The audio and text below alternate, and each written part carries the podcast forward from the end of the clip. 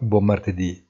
Nell'incantevole contesto dell'isola indonesiana di Bali si è aperto il summit del G20 e gli occhi sono stati subito puntati sull'incontro tra i due grandi del pianeta, Joe Biden e Xi Jinping. Tra i due capi di Stato, stando alla cronaca, sembra essere nata un'intesa amichevole che si fa fatica a credere considerata l'escalation degli ultimi mesi sia sul fronte politico che economico. Il convitato di pietra è, neanche a dirlo, Vladimir Putin, immolato sull'altare di trattative ormai bilaterali tra la vecchia forma di imperialismo capitalista e quello emergente di un nuovo socialismo ancora da etichettare correttamente. Gli sguardi distratti dalla geopolitica sedano entusiasmi e paure dei mercati finanziari. Buona giornata e come sempre appuntamento sul sito easy-finance.it.